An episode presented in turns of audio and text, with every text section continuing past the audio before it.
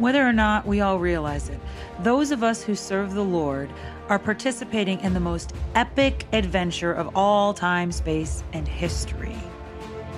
I think it's about time that we start celebrating the miraculous and wonderful ways that God touches our lives in everyday circumstances.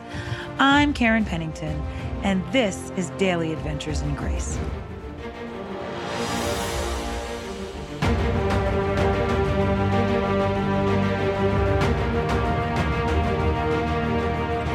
Friends, Karen Pennington here. And, uh, I've had a few surprising comments on uh, one of my posts that has gone across a couple different kinds of social media. Uh, I lately have been posting about a few controversial things. I've talked a little bit, not too much, about that big C word, COVID and masks and mandates and all that. I've talked about homosexuality. I've talked about different religions and which religion is right. I've thought it talked about the supremacy of Christ. All these things that are usually hot button issues, and I've gotten in actually some pretty healthy conversations, even with people of other beliefs and other belief sets. Interestingly enough, I have one post. I actually shared a friend's post, and it had such. Um, I had some pretty. Uh, strong reactions to it. And I thought it was funny. This particular post is what got reactions. And the post was basically don't live for yourself, live for God. Now, if I would think about the number of things that offend people about Christianity, the idea that Christians say they should do what's right no matter what they feel like is not the top of that list. I'm thinking about lifestyle issues. I'm talking, you know, you should do this, you should be this party, all, all these other things. But it specifically was saying to Christians, Live for God. Live according to your convictions. I'm still trying to figure out how that's offensive, right? To say to somebody, live according to your convictions, it's not good to be selfish.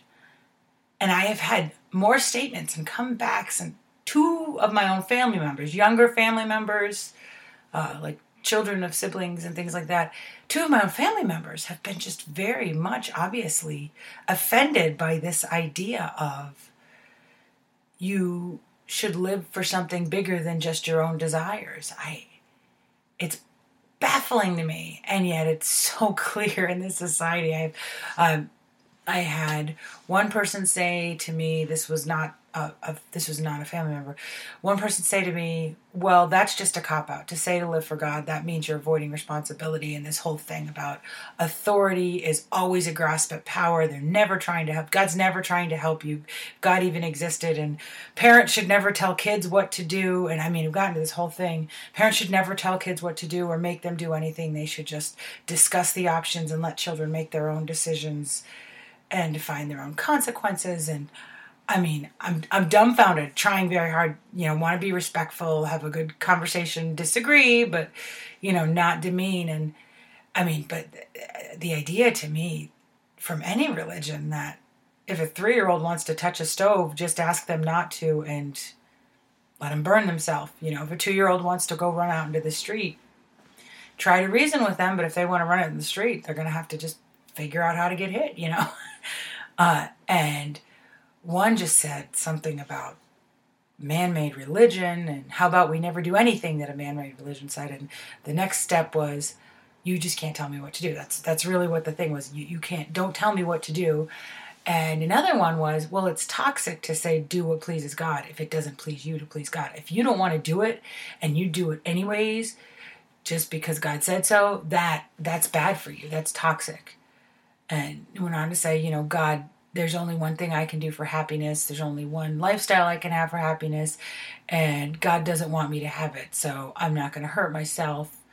But and eh, you know, I mean, are we hearing here? I, I I hope that some people that listen to this aren't necessarily Christians and are just kind of listening to different views. But are we hearing the mindset behind this? Um, I have friends that are Muslim who would deeply disagree with everything that my dissenters just said. I have friends that are Muslim that would deeply say they would use Allah. Live by your convictions, right? Live, live by conviction in something. And somehow the God of convenience in our society has replaced this idea of conviction. I've said this before. Our nation was founded The United States of America was founded so that people would have the freedom to live by conviction. And now, for some reason, what that's turned to is we have the freedom to live without conviction. We, convenience has exchanged conviction. I don't agree with all convictions, but I will absolutely say I have to do what I want, and if you don't let me, that's toxic. That is not a conviction when the very foundation of it is it's based on my ethereal desires and I have to follow every desire I have. Forget Christianity, forget Islam, forget any of that for a second. Let's think common sense. When you get angry and you want to go tell someone off or punch them, do you just do it? You know? If you're married and you look at somebody and you notice that they're attracted and your brain attractive and your brain wants to bring you down that role of thinking about it, flirting with them, maybe even touching them at some point because your body wants to do it. You just go and touch whoever you want to touch in any way you want to touch them, no matter whether they want to or not, and no matter how badly that hurts people that are close to you or yourself. Some things are just bad ideas. Some things are just bad ideas. And living for the Lord we have something really it's it's not a cop out. Now I understood what the one person was saying that it's cop out because there is there are many among us who do bad things and use the excuse God told me to do it. I've heard of people who've left their spouses, faithful spouses. We're not talking about somebody who's been abusive to them or unfaithful, faithful spouses because they were more interested in somebody else and said, God told me to do it. Um, you know, people who spend money that should be, that don't pay their bills and go buy things that they don't need and say, God told me to do it. That's living according to what God's will is. That's not do what you want and then give, then blame God for it, you know. Um, is there room for mistake? Yes, but that's not conviction. There is a huge difference between conviction and convenience. And I'm just going to go ahead and throw out this is a little soapboxy, so I'll try not to make it that way. Giving, giving, giving. There seems to not be a more offensive sermon than the sermon about how we're supposed to give to the church, to God, to each other. And people like to redefine it. I, I have one friend who said, Well, I give my time, that's enough. And if you show him scriptures that says you're supposed to give stuff, you're supposed to give in faith from your resources, he's like, Well, you're just trying to guilt me into this now, so I'm just not going to do it. Again, I, this thing of, I don't feel like doing it, and you're wrong if you tell me it's the truth because I don't feel like doing it. My heavens, we've become a nation of spoiled brats. Yeah. Now, don't get me wrong. There are times I don't want to do stuff there are times that I get called to the carpet by people who love me, who I get challenged. Where the, I, have had to struggle. I've had to struggle a whole lot about the idea of submission. Um, I've had to struggle a whole lot about the idea of I have absolutely been wronged, and I want this person to know the pain that I have, and I've been convicted through scripture and through God's Spirit to just forgive and move on. Not always the case. Sometimes you fight for justice, but there are times where you just let it go and trust God. And I don't like that because I'd rather them understand what they did and pay for it, right? So there are times when we all struggle with this, but the reality is it's always best to do God's will. And what I've discovered is that people who fight so much against this have experienced rejection, and a lack of discipline and rejection. it's there's a fear. There's a fear that if we fully give to God as much as scriptures and I, I'm not even going to go there with religious authorities because sometimes they mess it up, but but as much as scriptures and as much as godly good people help us to understand, there's a fear that if we really do give it all to God, that God doesn't have our back. Let's be honest. If I really forgive that, if I don't go after that person for the money they owe me, I won't have enough money. If I forgive that person what they did against me, they'll do it again. The reality is, if you don't forgive, they're going to be hurting you the rest of your life because you're going to be rehearsing that pain. instead of forgiving, moving on. Doesn't mean you have to let them do it again, you know?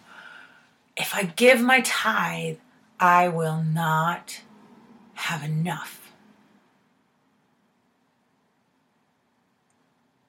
God barely gives me enough, anyways, right? This is a lie from hell. God barely gives me enough anyway. So if I give another 10% of it to God's house, I won't have enough for me. So they're just going to have to figure it out. Do you know how many churches are dying because of that? Do you know how many ministers are having a hard time feeding their family because of that?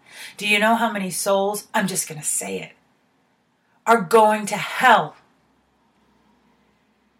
How many people suffer because we want to cling to the thing, because we're clinging to our own fears, our own sense of need for control?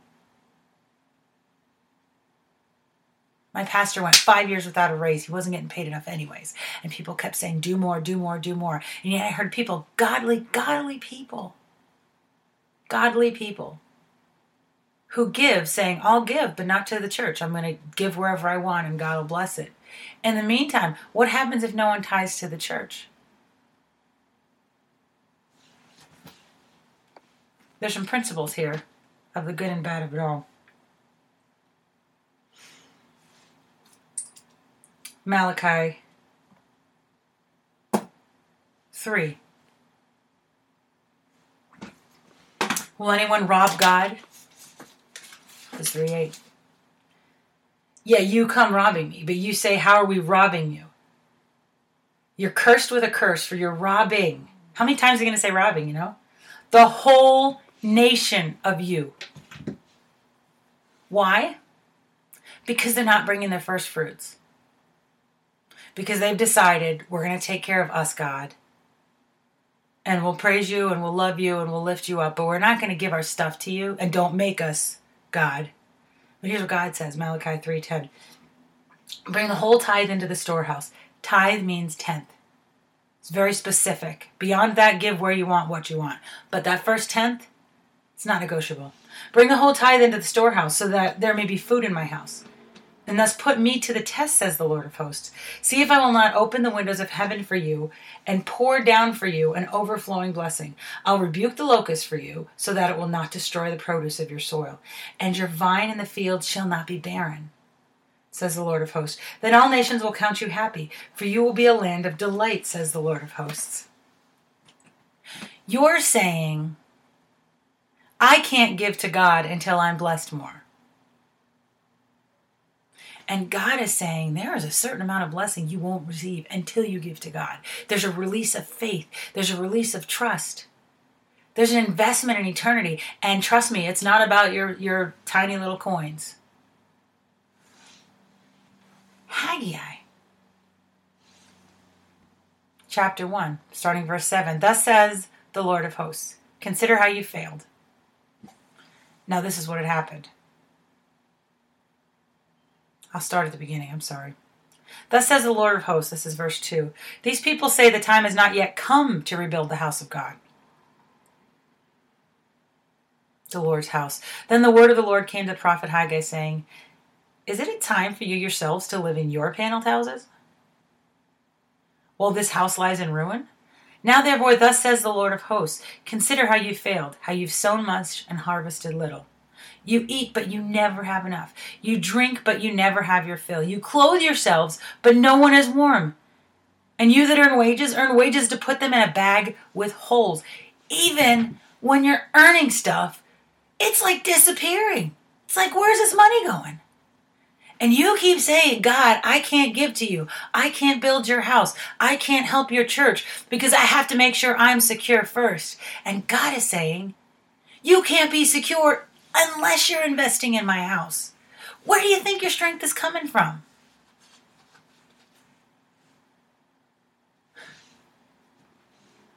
We have it backwards. And honestly, I'm getting pretty angry about it. I'm getting angry at people who know better, that people who call themselves faithful and ignore what it says so clearly in so many places of Scripture. We're supposed to open our pockets. We're supposed to open our hearts. We're supposed to open our minds. We as a nation have more than almost any other nation in the world, and we as a nation give less than almost any other nation in the world. We are a taking nation, and it has to stop because we are taking and consuming ourselves into a pit, into early death, into destruction, into decay. It's got to change and it's got to start with the people of God. Now, let me give you a really good example of what happens when we do it right. Hezekiah called for a lot of reform.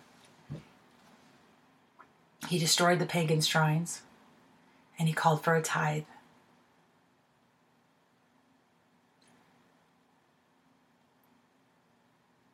Here it is. The priests weren't eating enough, and there weren't enough priests. He commanded the people who lived in Jerusalem, this is verse 4 of 2 Chronicles 31. He commanded the people who lived in Jerusalem to give the portion due to the priests and the Levites, so they might devote themselves to the law of the Lord.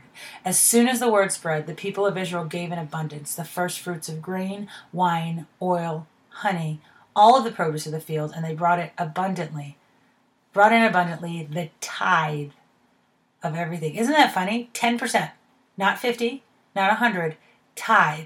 And when every single person brings that tithe, there's abundance. The people of Israel and Judah who lived in the city of Judah also brought in the tithe of cattle and sheep, and the tithe of dedicated things that have been consecrated or set apart for the Lord their God. Lay them in heaps. In the third month they began and finished them in the seventh month. So for four months people came in and brought what they actually were supposed to bring. When Hezekiah and the officials came and saw the heaps, they blessed the Lord and his people. Hezekiah questioned the priests and the Levites about the heaps. The chief priest, Azariah, who was the house of Zadok, answered him Since they began to bring the contributions into the house of the Lord, we have had enough to eat and have had plenty to spare. For the Lord has blessed his people, so that we have this great supply left over. Then Hezekiah commanded them to prepare storehouses, chambers in the house of the Lord, and they prepared them. Faithfully they brought the contributions. The chief officer in charge of them was Coniah. And then it goes on to say about Hezekiah was able to enroll more Levites, which were the teachers of the law and the servants. The priests that were there could barely do their job because they weren't eating enough, and they spe- they literally said, "Since now I got to find it." since they, this is verse 10, since they began to bring the contributions into the house of the Lord, we've had enough to eat and have had plenty to spare. You know what that means? Before people did that, we weren't eating right. We didn't have what we needed. We couldn't focus. We, I can't stress this enough. We hold back from God because somehow we think that that's a better idea We hold back in a lot of ways. I'm talking about our monetary here. We hold back because that we think that somehow that's going to keep us from destruction. But really, in closing our hands to giving, we're also closing our hands to receiving. And for those of you who might challenge me and say, no, this is Old Testament. This is Old Testament. Let me tell you something. The New Testament, they didn't give a tenth, they gave everything. Acts 2, starting verse 44.